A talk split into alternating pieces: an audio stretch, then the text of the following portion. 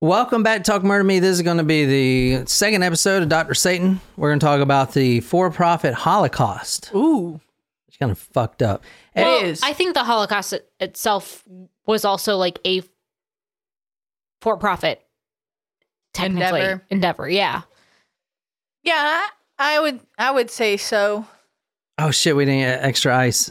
Damn, my ice is all fucking melted. Well, All right. So if you're new here, I don't know why you're listening to this one. This is part two of the Marcel Petiot case, a French ser- ser- a French serial killer, very ruthless. Would you, how many victims did he have? No one knows. So he was tried for 27 and convicted of 27, but then when he was convicted of 27, he threw a hissy fit and said, "No, it was at least 63." Boy, Kind of a weird number. probably more than that based on what they found in his apartment though. right? Yeah. They and they didn't they find at least thirty pairs of women's shoes. Yeah, and he's he's killed kids too if you see that woman at the bottom. Mm. Terrible. All right. So the crimes we're going to be discussing for this episode occurred exclusively between February 1942 and March 1944. If you're a Jew in France during those two years, then you are living your life in danger. I'm saying that right now. So I put in my notes what type of person did not want to stay at, at, in France at this time? And the, the- most of the people up here, you can tell are Jewish, right? Some of them. They typically have darker hair and darker eyes. Um. Uh, Well, there were French Jews too. Well, yeah, but I mean, as far as like the characteristics that you think of when you think of what um Hitler deemed as the Aryan race was light hair, light eyes, and they um specifically were looking for Jewish people, and they looked at those features. Well, so Hitler, I mean, he was just doing that because the reptilians. Are we going into that? No, we're not. All right, so the crimes I'm going to be discussing, part two, these are the fucked up crimes between February 1942 and March 1944. Mostly Jewish, although he would claim that he's killed a couple Gestapo.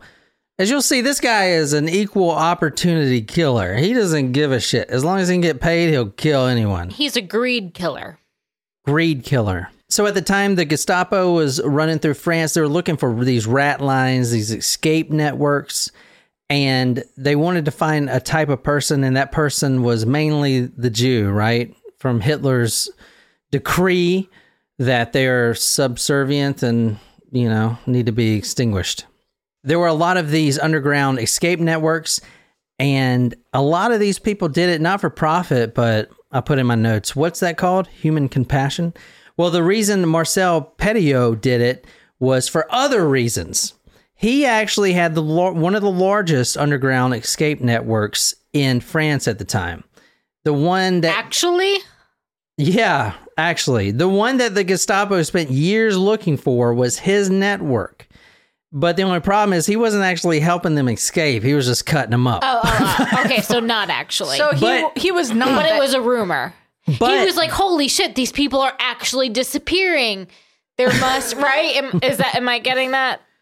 huh? Am I getting that right? He, the, the, The the Gestapo, Gestapo- was like, "Holy shit! All these Jews are actually disappearing. They must be escaping from this guy's Yes, network." yeah, yeah. So and, that's the point. and they were just being murdered. so he was not the Harriet Tubman of He portrayed, which is Of the worse. World War II. He was he was he was portraying himself out to be this like savior, um, of of Jews trying to flee, and then and like uh you know leader of the resistance, and he didn't give a shit at all. In fact, he was just as bad as the Nazis, right?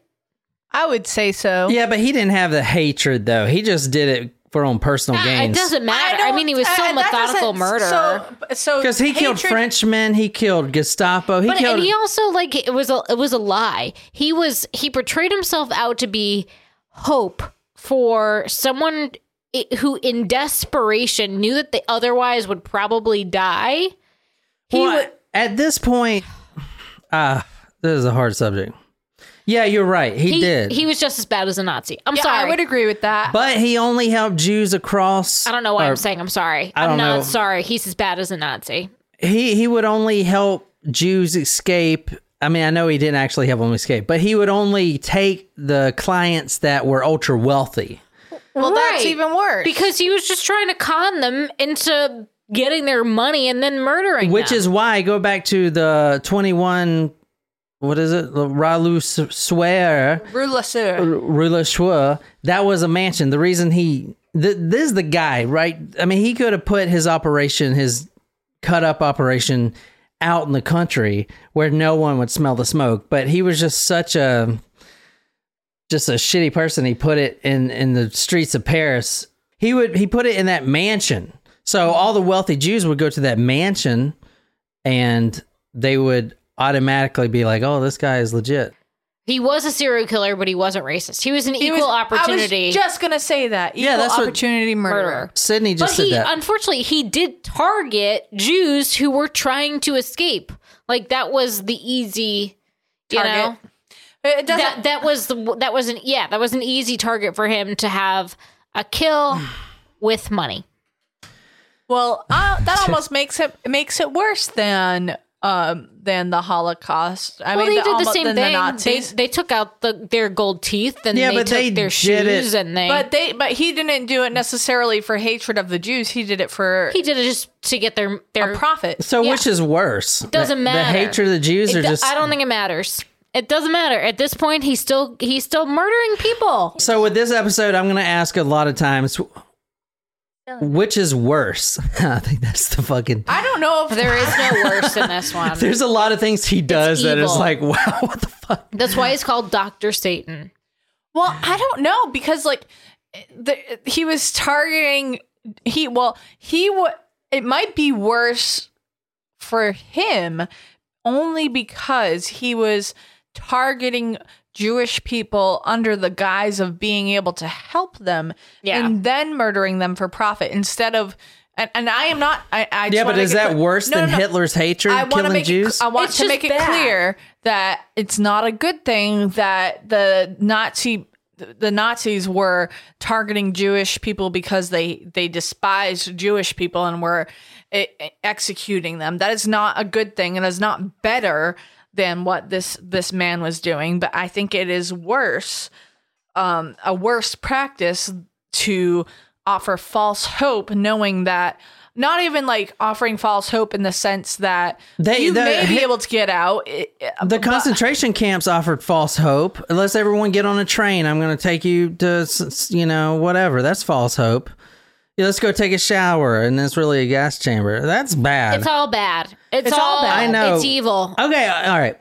But but this guy was saying, I'm going to help you avoid all of that, Yeah. and knowing what those consequences were, and it's like I'm going to help you avoid all of that, and then killed them on top of that. But he I- wasn't just killing Jews. That's the thing. He would kill anyone, even But some- not just Jews were trying to escape Nazis. Yeah. like other people were trying to escape Nazis. And the fact that he fought in the war against the Germans, Exactly. it's like he didn't have uh, he didn't have any like national pride or or any sense of human dignity. I, I he just likes money. From what I found. Well, found. I would say that that likes- makes it likes worse. money. I would say that that makes it worse because as a not as a Nazi, As a Nazi, what? well, let me finish what I was saying. And like I said, I am not saying that Nazis are good. Well, I am not fuck, saying I that. hope not. I know, I know, but I'm. I just want to clarify that I am not saying that. I'm not saying that the Nazi cause was a good thing. I'm saying it is a bad thing. But however, as like some of the Nazis, and I'm not defending them, but I'm saying some people that were under the Nazi regi- regime may have been forced into that in fear of their own life. Oh this man, man that wa- is such a this, bullshit This claim. man, this man was it was intention fought against fought against the war, but then also sought these people out, knowing that they were. That's seeking- what all they all said that they all said that during the Nuremberg trials. Oh, if I didn't kill these Jews, then I would have been killed. That's a bullshit excuse. I didn't say that what they were doing was right, But they all said saying- they all said that. They all said that. I mean, it's it's cultural. At the time, Germany itself thought that they were a superior race. They they were all brainwashed by this madman. Exactly. You know. Exactly. So I don't fucking know. It's it's it's just evil. It's what just, I'm saying is, um, I, I mean, but e- yeah. Uh, anyway, we're read saying this. the same thing. It's not. It's not good. It's not. It's not. Well, all right, you don't read this. The French police gradually became aware that there was a murderer at large. Body parts washed up in the Seine, some dismembered by sharp knives, others chewed, loosed by catfish in the canals. The waters were trawled, and more and more pieces were discovered. The majority of these bodies would never be identified. Among the pieces were nine decapitated heads of unknown origin for thighs, and sundry other parts too. Ooh. So when we started the first episode, we started at the mansion. And the pieces that wouldn't fit into the stove ovens, remember their ovens were going all day long for months. Mm-hmm. You know, you can't just burn all those bodies after you cut them up. Some of them you gotta you gotta take over the leftovers out, you know, and you throw them in the river. And that's where all these pieces and nine decapitated heads would, you know, float up. Would he? Was it only the nine heads, or would he try to get rid of the heads generally? Huh? Like, would he try to burn the heads, or would he just? He would just put whatever he can fit in that oven. He's just he is just fucking straight up doing this shit for money. This is the 48 suitcases they found. All full and this is how they knew that he was killing Jews cuz I mean think about it. You, your family heirlooms and your jewelry and stuff like that. You can tell if it's a Jewish descent, you know, and a lot of the victims they ended up claiming. Now, why wouldn't the poli- why wouldn't the victim's family, especially a, a wealthy Jewish family, go to the police at this time and say, you know, where my husband disappeared, or you know, where is he? Can you look into this? Well, because they were Jewish and they're in the middle of the war. Well, and they thought that, well, I'm not hearing from them because they haven't contacted me from America yet. They they the families thought that they're They made it. they made it. I mean, there were a lot of these underground lines. This guy was the most infamous for being the most trusted, which is kind of ironic. Because he supposedly got so many people out. because he was wealthy. but but it takes a lot of time and energy to actually get those people out. It's a lot easier just Well, to he cut them didn't. up. Let's be clear. He didn't get anybody fucking out. I know. I'm not arguing that. I just want to make sure that everyone's clear. Like the infamy is not real. I know, but th- they think, But oh they my god, this guy at the time. This guy's running a a a high efficient operation. He's got so many Jews out. Oh my god, that just makes me Because sick. yeah, no, it does. It's, I- it's gross. It's disgusting, honestly. Oh, what the fuck, man! I'm just. I, I'm. Okay. What, can I not say that he is disgusting? All right, I got to go through his background because that's what true crime podcasters do. And I am just like everyone else. All right. no, you're not. You are a unique individual. Born January 17th, 1987, this beautiful man with his piercing black eyes was born in Auxerre. And I've never been Sure. To I've never been to Paris, never been to France.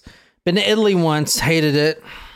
What? Got really? got slapped actually. you hated Italy, Yeah. You would get slapped in Italy. yeah. but you didn't and like I, the food. I, I couldn't tell what the woman said, but it's she used the word American in Okay, there. well, what did you do that that warranted the slap? I want to go to Italy so bad. Well, I'm not I going to tell you what I Italian did, food. but I'm not going to tell you that. Oh, really? But it was a group of us Americans over there. Uh-huh. Anyway, How was the food? I mean, if you like pizza, it's good. I love pizza. And we were drunk all the fucking time, and on our way to war. So it's like n- n- no what, no stops or whatever. Pull out the stops. Pull out all the stops. Yeah, we were fucking No fudged. holds barred. We were fudged. Anyway, this guy, this beautiful guy with piercing black eyes, his name is Marcel Petiot. He was born January 17th, 19. That is not right. I put 1987. 1897, probably. Mm, yeah. yes, that seems better. He was born, He was born in 1887 in Auxerre. He was remembered in school as a quote bright, precocious little boy with just a few pecu- peculiar hobbies, like catching baby birds and blinding them. End quote. That is from the Daily News. I'd say that's peculiar. He had a father and mother. The father, Felix, was a French postal service employee, and the mother at the time was customary for all the mothers there was a housewife. Her name, or his name was Felix. Like fucking boring. The husband? Boring Felix. Her name No was one's named Felix anymore. her, Felix Felicis. her name was Harry Potter. her name was Martha Marie Constance Josephine Bourdon. Wow. She has like five fucking names in there. All right, so this guy who we're talking about, Marcel Petiot, he's got a house of a wholesale murder house, chopping up bodies, burning bodies. You'll see where there's one quote that I'm going to get to that said something to the effect, and I'll get to the actual quote because it's in here. None of the body parts found, which was up to the hundreds of people of dissected humans, none of the body parts equaled an entire human body. Whoa. So they were puzzling the pieces together and they couldn't do it. That is the guy we're talking about. This guy who looks completely normal. Completely normal. I mean, I would go out on a date with this dude. Piercing black eyes, green bicycle. It's all about the bicycle. Green's an aphrodisiac, Jen. What? Green? is an aphrodisiac. Oh. Ain't getting it. I don't know that a The color, color, can be. green. Or maybe that's pink.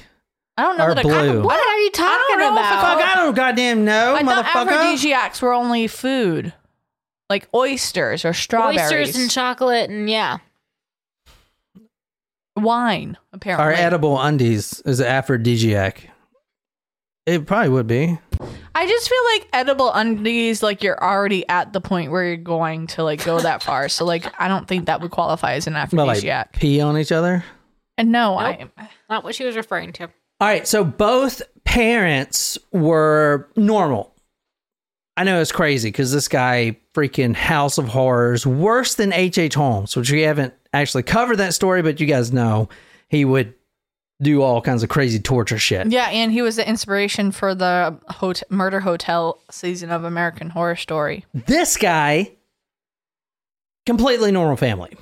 No bullying, no hitting his head, no brain trauma, no sexual um, molestation as a child that I could find.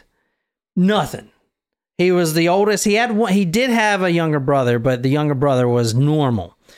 This guy was just if Darwin talked about having a genetic mutation that's fucking psychopath, it is this guy right here. Completely narcissist for no reason at all.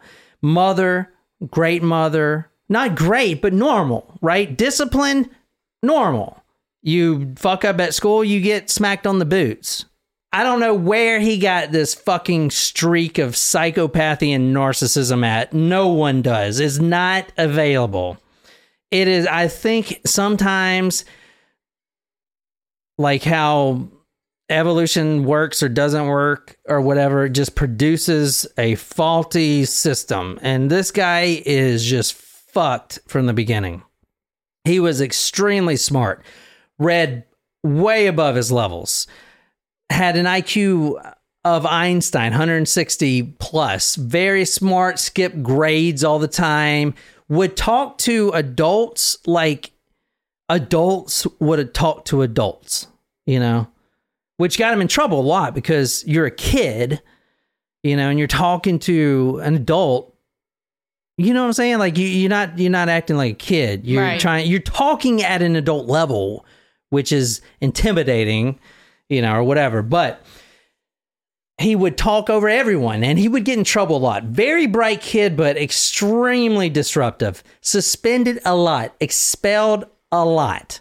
Expelled at least twice, if not three times, from what I found. No respect for teachers or authority. He was a know it all. He knew everything. He knew more than the teachers anyway. And he knew that. So he was very disruptive. He was suspended from school on up to 10 different multiple occasions.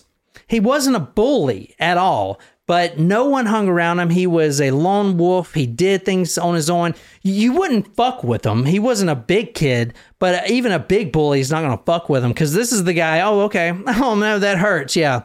And then, you know, when you shut your eyes at night, he's standing over you with a butcher knife or something. That is this kid. No one want to fuck with this kid because they knew he's fucking crazy, right? But he wasn't a bully. He just never cared for anyone's feelings at all. So if someone tried to talk to him and he didn't want to talk to him, he would tell him off and and make him feel terrible about it. He just didn't care about your feelings. At 11 years old, he has his first sexual experience. He tried to coerce a female classmate for sex, but he was quickly caught. Now, these murders we're talking about tonight, he is not a sexual predator by any means. It, this was just something I found in there that I wanted to go over. All that he did that could be considered sexual, but you know, killing 100 people is not really sexual. It's just he did it for other reasons, which we're going, which we're going to get into. But the only sexual thing I saw in there was the peephole, the voyeurism, looking at the tortured victims. Because when you're in that tight room, he's going to gas you, right? Put some chlorine gas in there. So he wasn't a sexual predator, but he did have these little hiccups, you know, like at 11. I did see one homosexual experience, but I, I think that was just growing up maybe in the time. I don't know. I mean, he was about the same age, same thing, try to co- coerce a male. But like I said, I wonder if it was like just a power thing. maybe, maybe, I don't know. But like I said, this we're not going to go down the sexual route because, you know, as, I mean, it's not like David Parker Ray. This guy wasn't. He didn't care. It's like he didn't care about sex. He got. He would have sex when he was on horns, and that was it. You know, he's not addicted to it or whatever, like a Bundy. He was expelled the first time for bringing his dad's pistol to school. He actually was fight. He was been fighting with his teacher for a while. The teacher hated him. He was a know-it-all, disrupting class, and finally, Petiot, the young Petiot, eleven years old, says, "You know what? Fuck you!" Pulls out the pistol, bow, right in the fucking ceiling, hmm. and the tile in the ceiling. Whoa! Everyone's like, oh. he's like, "Yeah," you know, when you fire a pistol in the air. So that was the first time he was expelled.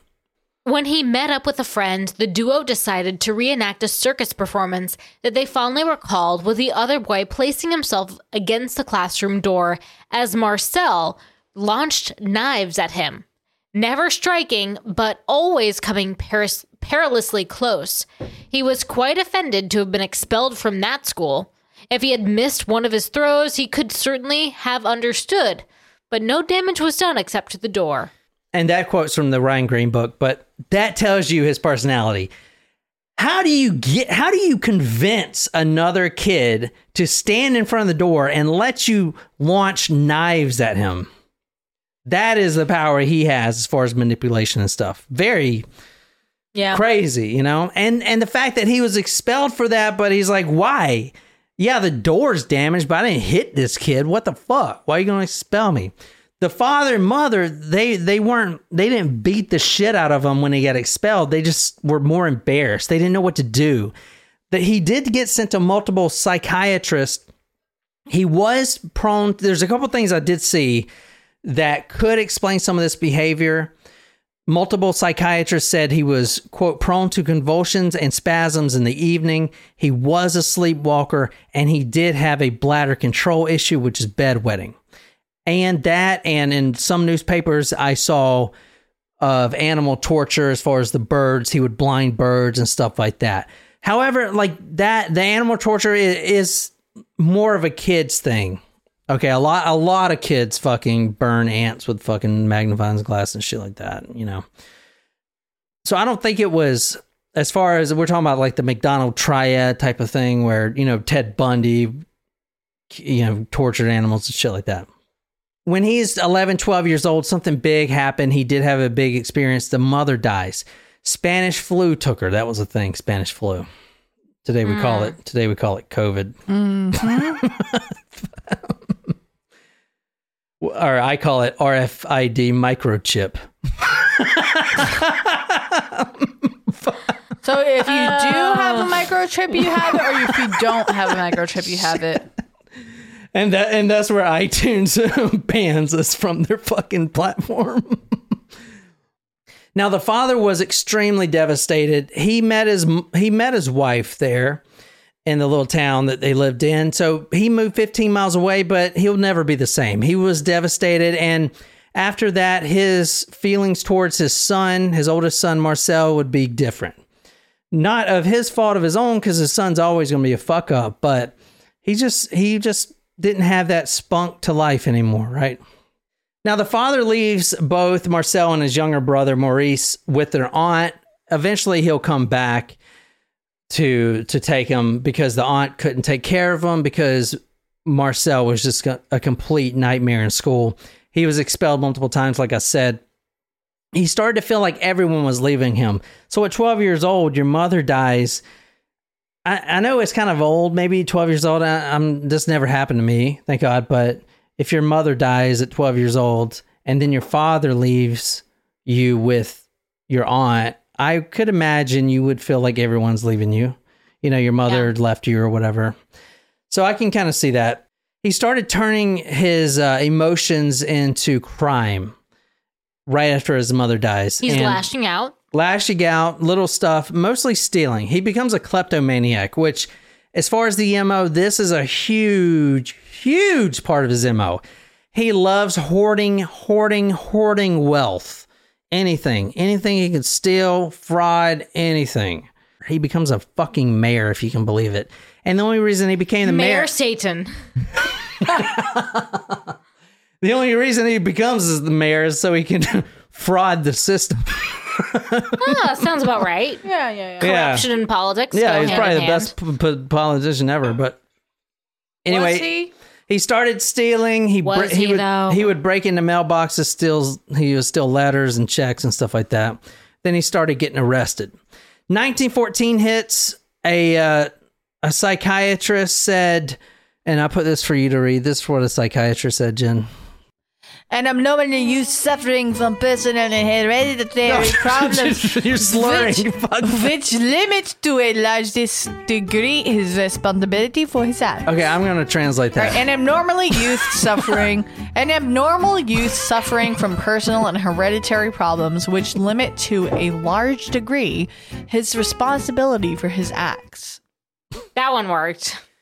All right, 1914 so he's in and out of the system and he gets lost in the system because 1914. What happens? The quiz. The World War. War One. What specifically happens to France in 1914? They get trounced again.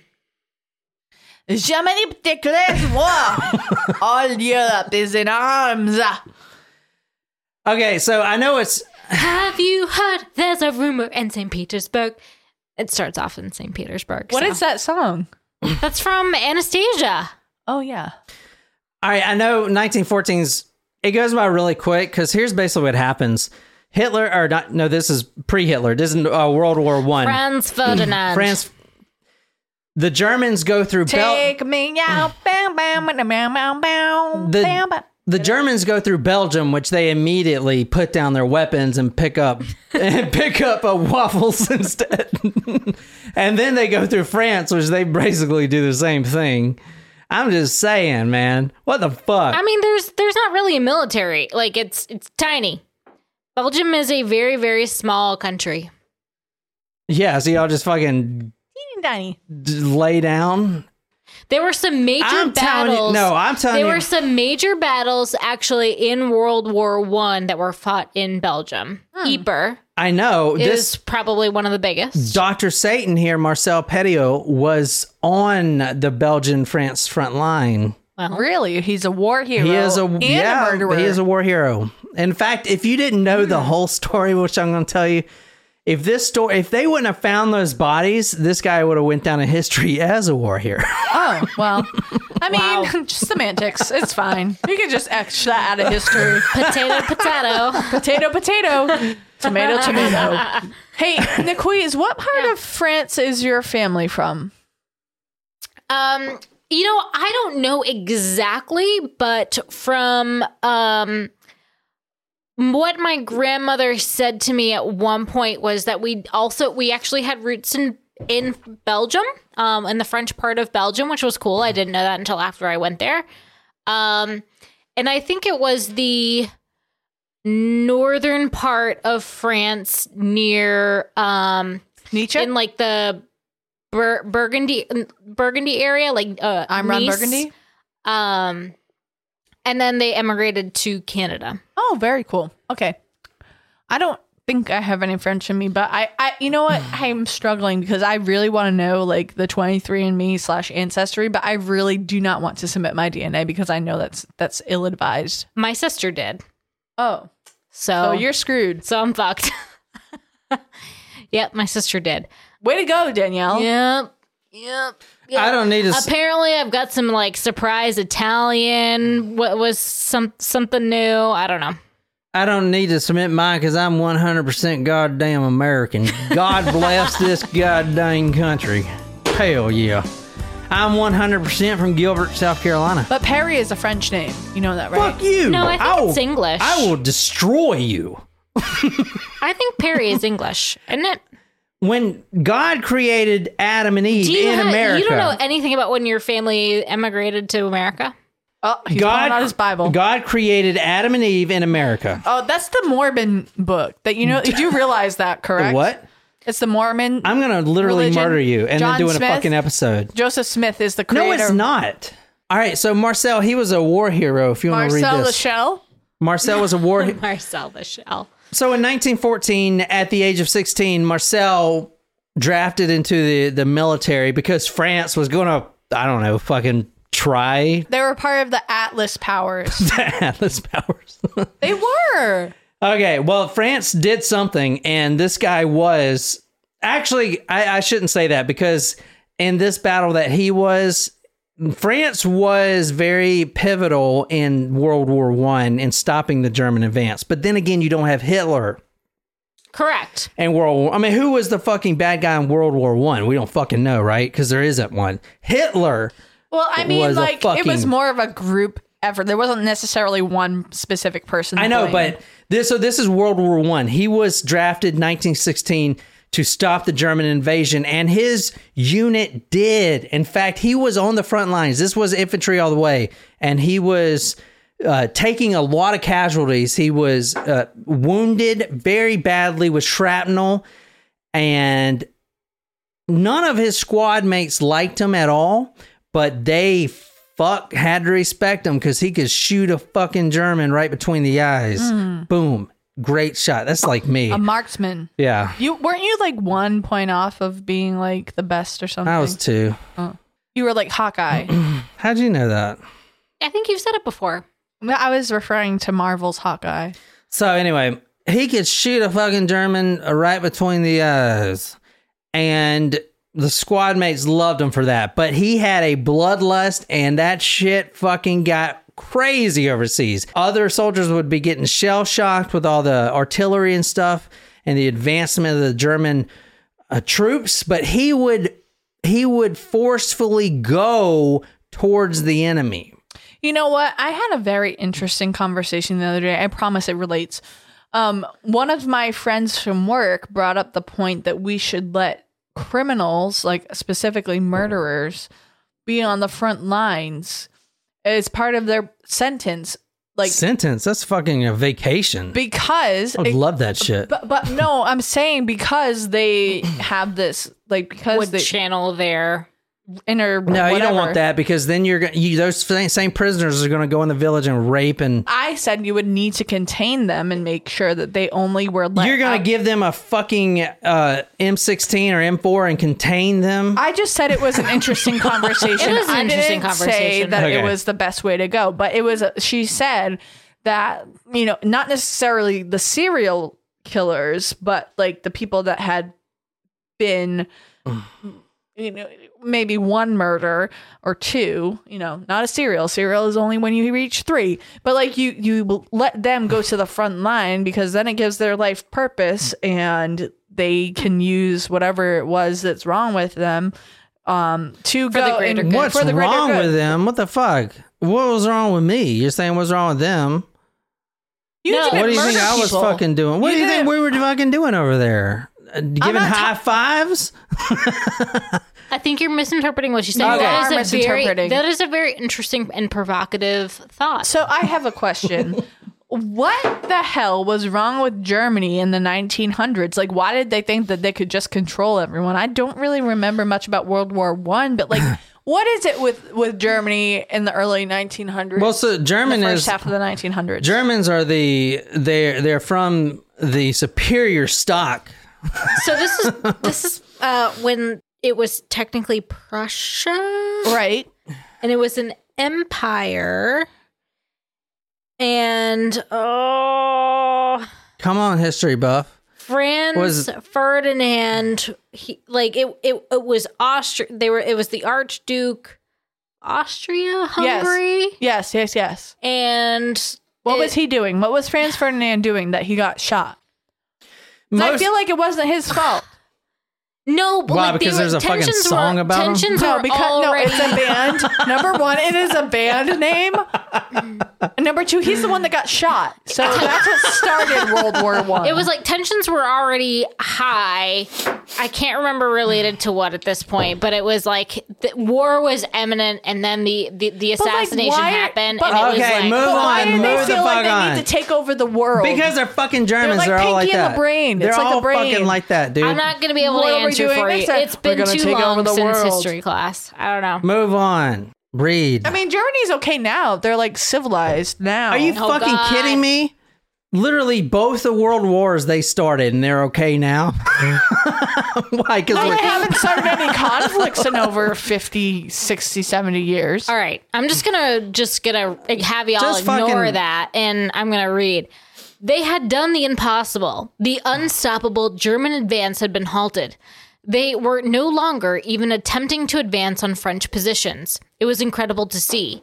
Yet still Marcel did not stop. He took shot after shot into the still German beast as the enemy milled about seeking cover.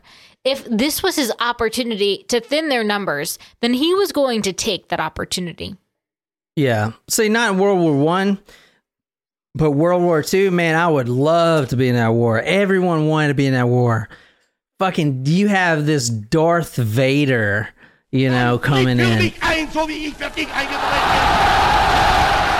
and it's like. guy. Even the women, even the women in the Uni- United States were like, "Fuck it, what do we need to do?" That's fucking cool. We all- well, they do that now. Fucking Taliban. well, women want to fight now, too.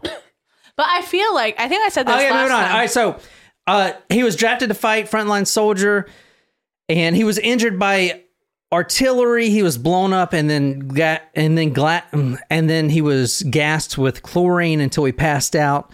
He woke up in a field hospital, and he was discharged with three things from the the military. Do you want to guess what those three things were?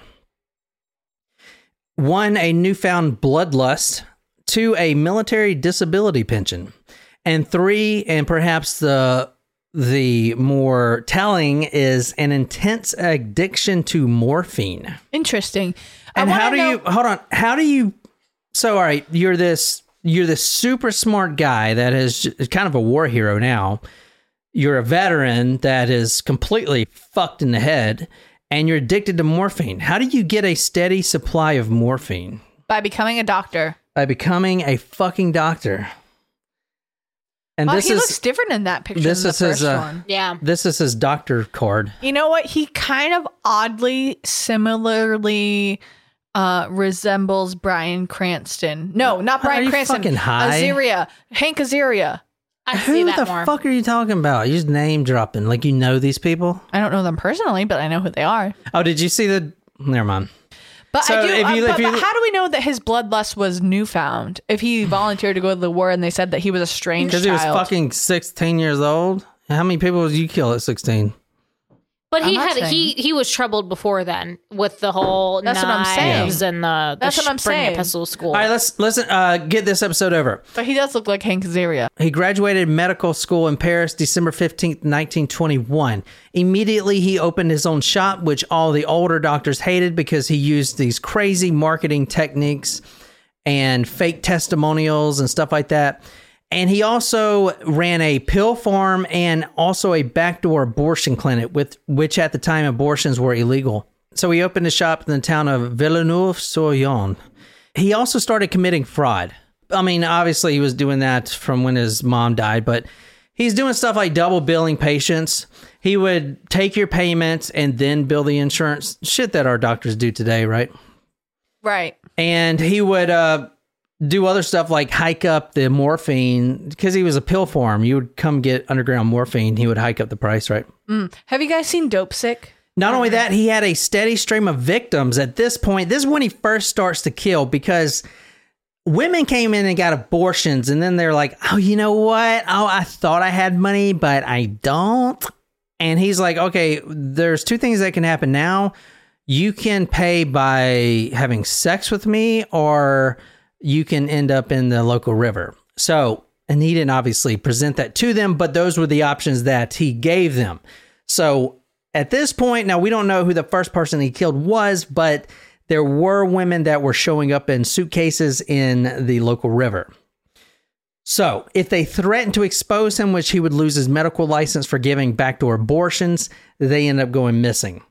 The first one that we think was Louis Devaux, which may be one of the first victims. They were actually dating at one point. She not she left completely missing. No one knows where where she went. They questioned they questioned Marcel. He was, you know, as a narcissist does, was very convincing that he didn't know anything about it. They were dating, but yada yada yada.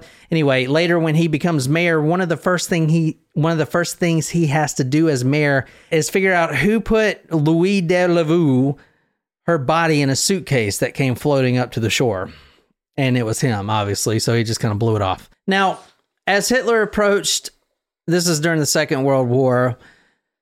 Dreyfus, and he's just one. He is a silhouette for all these other victims, right? He is. They all went the same path. Now this path is different. You remember the path of the first Marcel was a little different. He was he did the medical practice and stuff like that.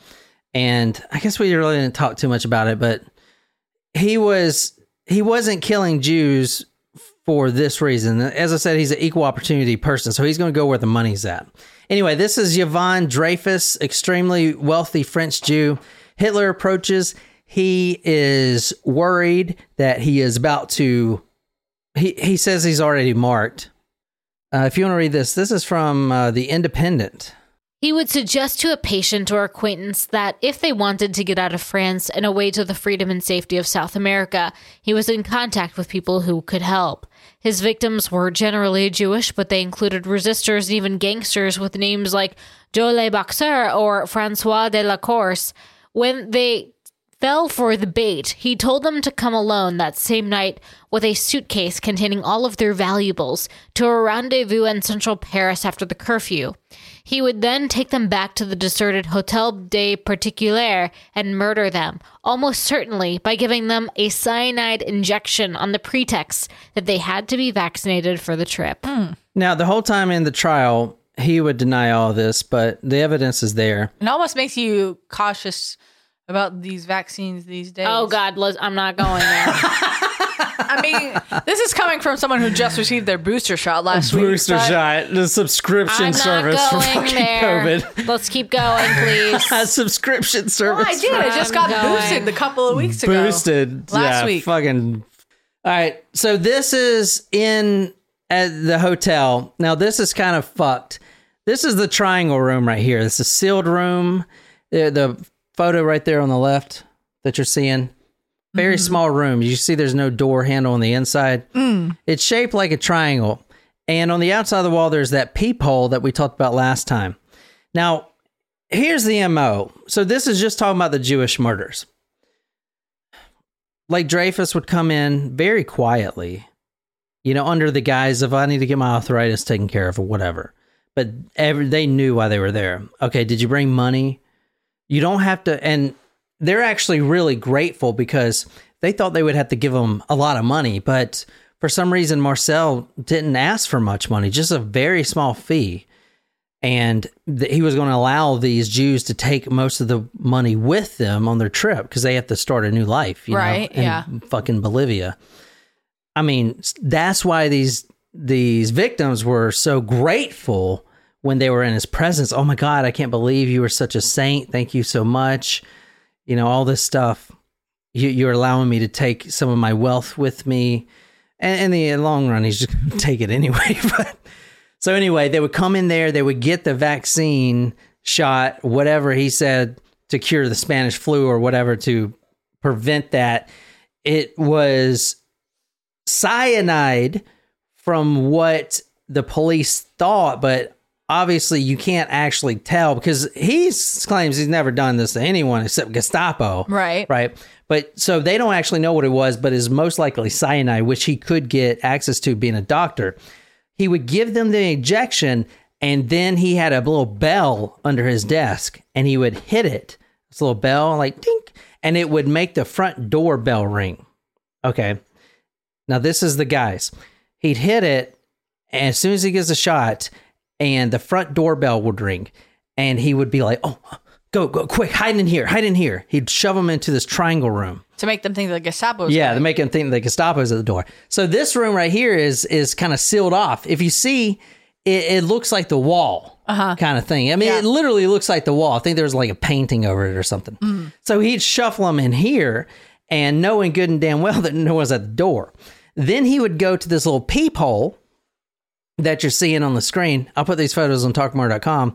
And then he would he'd have a this is fucked, but if you look at the very right picture, this is in his consultation room, which is right by the triangle room. Right. The consultation room. What they're holding in their hand is a gas mask. He would this is really fucked, babe. You're gonna hate me. He would put him in this triangle room and then gas him and watch while he himself was wearing a gas mask. He'd watch through this peephole. Can you tell in that first picture? look, there's a person in there. Can you see that? Yeah, he's oh yeah, I didn't notice that before. Yeah, you see how tight it is in there. He would gas him and then he would watch him die. That's what the peephole was for. That's terrible. So I mean, the you know at the time, and no one knew the at this time, no one knew that Hitler had all these concentration camps. Obviously, they did, but the public didn't. Right. This guy didn't know that they were doing this to the He Jewish. was just as fucked up. he was just doing that just to do it, you know, mm-hmm. which is fucked. You know what I'm saying? Anyway, if you want to read this, In the Rue de la Soeur, there was a sealed triangular room behind a secret door which led directly off the consulting room. It is thought that after giving his victims the injection, Dr.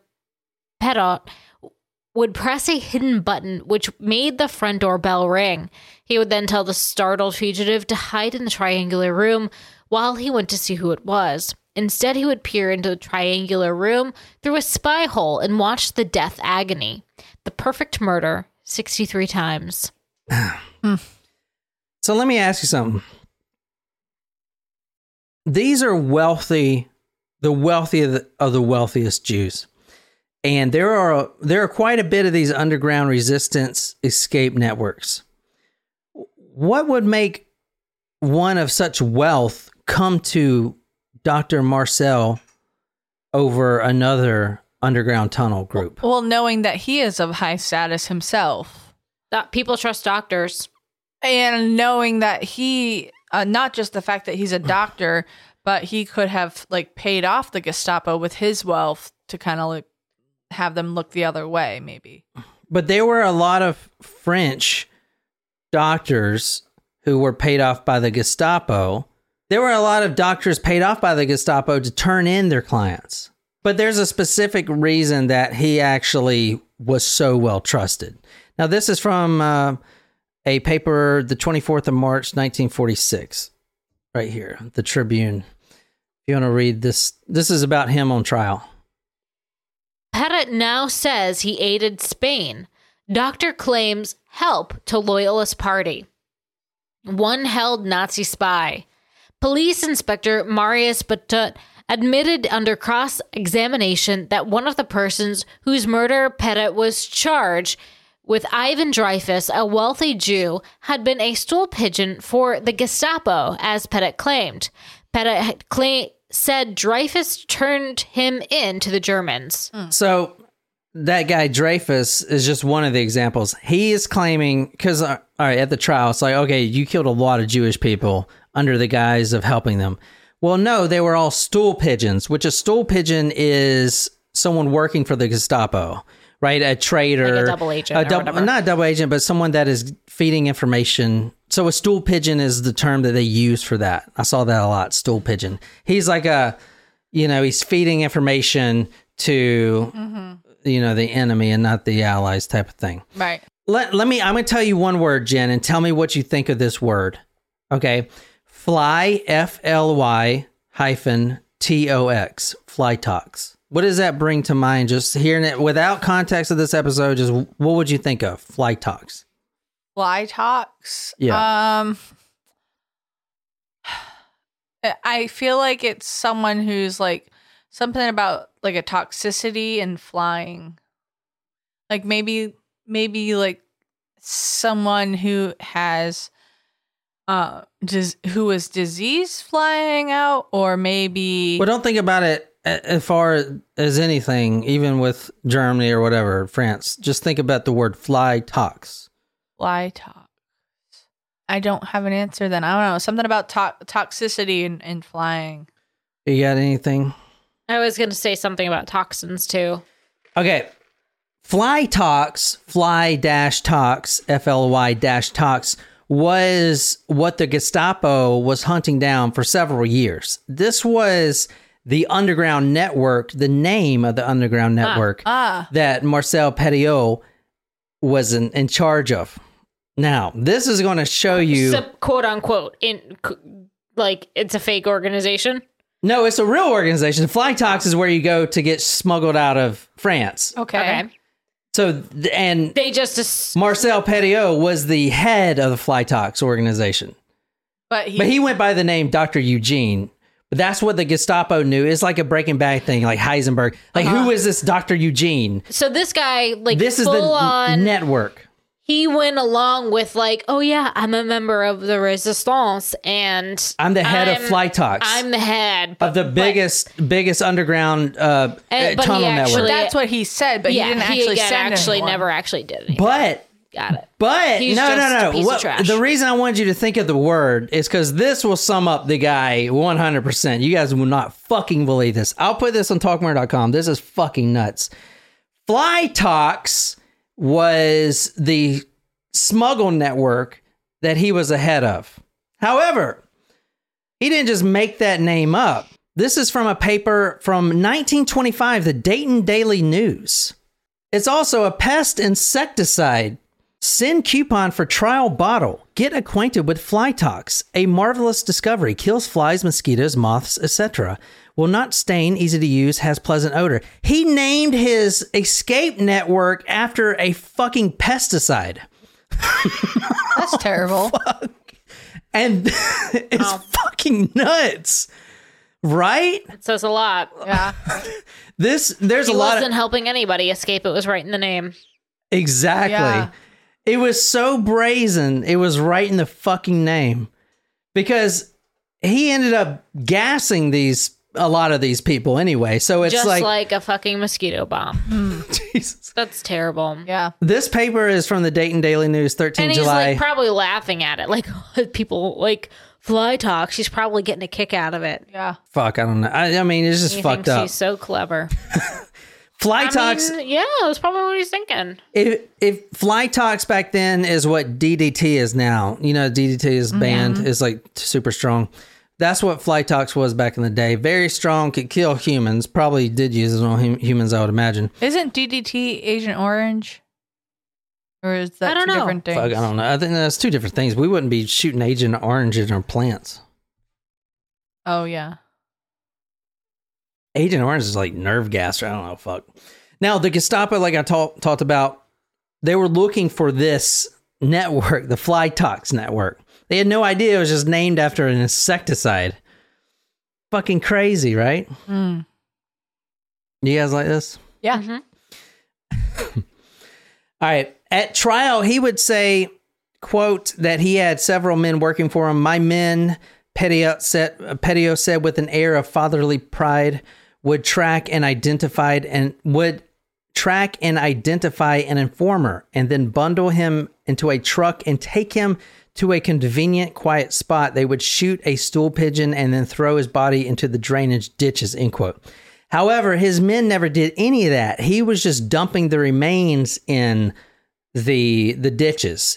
But the the people working for him, they thought he was a god because they thought the people working for him thought that he was doing this. Who who was getting these clients for him? He had a whole staff of people going to get these clients. So all these people thinking he's like uh, this god for getting everyone out, all the Jews out of Paris. Like these Jewish people working for him would go and get clients to come to him. The whole time they thought they were being funneled out to fucking Bolivia. And instead they're being thrown in the fucking river. fucking That's awful. nuts. Nuts. Here's how he, here's how he got so trusted, right? When when Germany invades France, they use the French soldiers, which may say a lot about France. I'm just saying. A lot of the French soldiers would become servants for the German troops. They'd be on the front lines. The French soldiers would do stuff like I don't know, take out the trash or get you know whatever on the front lines. A lot of them would get shot. They're most likely used as human shields, I'd imagine. Mm-hmm. Whatever they get injured, Germany would pay doctors in Paris to fix them up so they can get back on the front lines. Mm-hmm. Okay. Guess who was paid by Germany to fix up these French guys? His own people. Remember, Marcel is mm, also French. His own people would come to him and he would get paid by Germany to fix these guys up so they can go back to fight. That's one source of revenue. He would also get information out of these French fighters for the German and sell that information to the Allies, which is another sort, uh, another form of fucking revenue, right? This guy's making a lot of money working for whoever the fuck he wants to work for. In March 1943, he he gets the ultimate credibility. He's arrested by the Gestapo. Now he is a god at this point, like a, Heisenberg from Breaking Bad, right? Like everyone's like, "Who is this guy? He's getting all these Jews out of Germ or of France. Who is this guy?" March 1943, he gets arrested by the Gestapo for eight months. They eight months. Now everyone sees him getting dragged off because they think he's the They guy. They think he's a hero. They think he's the, the guy. The Gestapo's like, this is the guy funneling Jews out of France. We got him finally. Eight months, they tortured him. They starved him. They locked him up. They beat the shit out of him. He didn't say a word. He denied everything. They let him go after eight months. Everyone after that's like, oh shit, this guy's legit. He didn't say a damn thing. This is obviously the guy that's going to help me get out of France. Okay. And that's where like this paper comes in. Story of wholesale murder called a Gestapo hoax. French newspaper says Germans endeavored to discredit anti Nazi underground leader. The Ogre of Paris. A myth. So, and when the the Germans end up raiding his office, remember, so he wouldn't he wouldn't take initial patients at his his big mansion office. He would take in that small satellite office and then funnel the ones he thinks he could kill over to his bigger property. So when they raided his satellite office, they didn't find anything. They just thought he was some old old man that's senile. He, he would say all these war stories about how he's killing Gestapos and stuff like this, but they just thought he was a crazy old man, right? Crazy old man doesn't know what he's talking about because they didn't find any evidence and he wouldn't talk. Eight months they tortured the shit out of him. He didn't know anything, you know? Once he got out of prison is when he got extremely rich because if you have a wealthy Jewish person, maybe it's the last of the family, like Dreyfus or whatever, they're taking everything they have with them that is valuable uh, money, jewelry, gold, like everything, because they're not coming back. Everything that, that is worth taking, they're taking. Right. That is all funneling to his pockets. You know what I'm saying? Fucking nuts, right?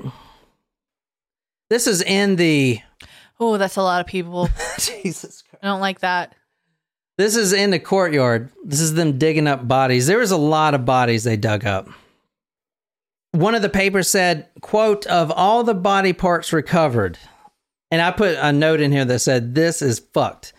Quote, of all the body parts recovered, none comprised the full sum of parts required to make a whole person, end quote. That's wild. Holy fuck. So there were upwards of, well, he's saying it had to have been at least 63. Oh yeah, there were hundreds. I mean, I mean, he's been killing for a long time. I don't know how many there were. They found 48 suitcases, so at least 48. But he was also shipping those suitcases and disposing them. I mean, the audacity of doing this, eh, you know, in that house and burning, it's just fucking crazy. I don't know. If you want to read this, A family of three German Jewish refugees, the Knellers, were discovered with all of their dismembered parts mixed together. Ugh. Quick lime and fire had handled the majority of the victims that had come into Marcel's care, with the later drops in the river mostly comprising nothing but the leftovers he could not fit into either the furnace or the pit. the furnace or the pit. I don't like that they call it the leftovers. Yeah. Don't like that. It's it's crazy. One paper described it as a for-profit Holocaust. I mean, dude, he would kill his own people. He killed Gestapo. He would kill his own fucking mother if he could make money from it. I mean, this guy. No wonder they call him Doctor Satan. I think he's worse than Hitler. Oh, I mean, I shouldn't say that, but I mean, He's bad. Yeah. Hitler had a, a target. definitely Dr. This Satan. guy has no remorse whatsoever. I don't know. Hitler didn't either, but Anyway, you can't compare. Yeah, Yeah. you can't you can't compare.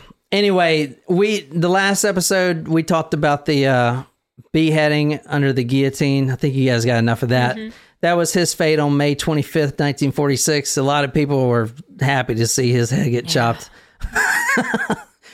I mean, he the whole time denied it, denied it, said he was actually a hero. He was killing Gestapo. They did they did find three Gestapo body or some of the bodies. Yeah, three out of 63 for Gestapo. I know. Fucking nuts. I mean, if they were all Gestapo, different, I'd be having singing a different tune. But nope, not like he was in an inglorious bastard. exactly. so let me uh let me ask you, does he earn the name Dr. Satan? I would say, I yeah. I think so. Shit. Yeah. Uh, there's a lot of stuff I didn't get into, but I think we're pretty much done. I mean, he that's pretty much him. He's a for-profit kind of guy. I mean, he was mayor at one point just to Mayor? Yeah, he, he became mayor just to scam the system out of uh, taxes, and he he would basically pocket all the taxes. When he was a doctor, they said something like he report, and he was making a lot of money out of his yearly reporting income. He reported like twenty five thousand francs or whatever, and it turned out he was making like five hundred thousand. So just frauding, just simple stuff, man. He he just hoarded this wealth. I don't know fucking nuts, man. But uh, I don't think we can take any more of this. Poor Nicole. what do you think? What would you say to this guy if you met him? She wouldn't say anything. She would just go at him with a knife, probably. yeah, that actually, yeah, that's exactly what I was about to say. Holy shit. I don't, he doesn't deserve any words. So, I mean, he can't be worse than Mengele or anything. I, again, mean- you can't compare. He's just a fucking asshole. Yeah. All right, let, let me ask you something. This is kind of a weird question, but is it fucked up that I'm not saying we did this. We probably did. Let's say like Mengele did all the experiments on Jews, right? He would do stuff like uh he would sew twins together. I mean, he would just do all kinds of shit. Yeah. And he he also was a a he wrote down everything, a, very well documenter mm-hmm. of everything. Is it is it morally ethical for let's say the United States to to use his research to our benefit even though that research was done off torturing people? Like, let's say, like uh, for instance, he would put people in big tanks of water and see how long they can hold their breath and, and stuff like that. And, and we could use that information instead of actually putting someone through that. And the information's already done. So can we, you know, is it ethical to do that, or should we just d- fucking trash the whole files? I would say I would say it's only ethical if the research was done for the benefit of mankind instead of torturing them just to see what would happen. But some of it, like the chemicals, for instance, the chemicals, the electroshock therapy, stuff like that. We could use that research, and the only way to really know that yourself is to conduct the research. And conducting it on animals isn't really the same. So we have all the research right there. Can but we it's, just use- but it's not ethical because the the humans that were that that research was tested on were not consenting individuals. I was just wondering what your thoughts were. I don't know. So It's a hard question because you're right. Like like we don't. ne- It, would it be better if we don't have to put someone through it? But at the same time, I don't. I don't think it's ethical. Like while it's necessarily. while it's Tia says trash it. That's awful. while I wouldn't, it, it's it's I wouldn't say it's necessarily ethical, but at the same time, what if it could save lives? I I was gonna say I don't think that line Well, right. has actually been drawn with research. And you sir, and then where do you actually draw that line? Because there are. I'm thinking about the Bob's Burgers episode with what the fuck? with um, Edi- what, it was it Edison and Flopsy, the elephant. Uh huh. Topsy, Topsy, not Flopsy. Topsy the elephant, like an elephant died from his research about electricity. Oh yeah, yeah, yeah. Um, and, like that's Ben- an Benjamin Franklin's um, no, it wasn't. It it was was Edison. Edison. Edison's uh, elephant. Yeah. So, so the whole that whole like there are a lot of experiments and shit that have been done in history that we have still used and learned from, even though. What about know, diseases? Animal, like you could say animal testing, like all of that shit. You can argue till you're blue in the face about it not being ethical or. or so you think you think we should use it? I'm not saying we should. I'm just saying that we already do. So I think it's kind of a moot point. Let's no. I'm. I, I need to know if it's ethical from what your It's opinion. not. Let, us take It's let's take ethical. cancer. Let's say Mengele solved cancer. He completely eradicated cancer. All right, well, at should we use that on our people, or is that fucked up? I feel like we're Good night, you saying. lovely, lovely people. I feel like we're saying goodbye to our best friends. Thanks for listening. Talk murder to me. Thanks, guys. I hope you have a nice uh, Saturday and Sunday night or whatever. I hope you guys stay safe, man. The world's crazy out there. Try to just be happy. And I guess that's it for us. So until next time, good night, you lovely, lovely people.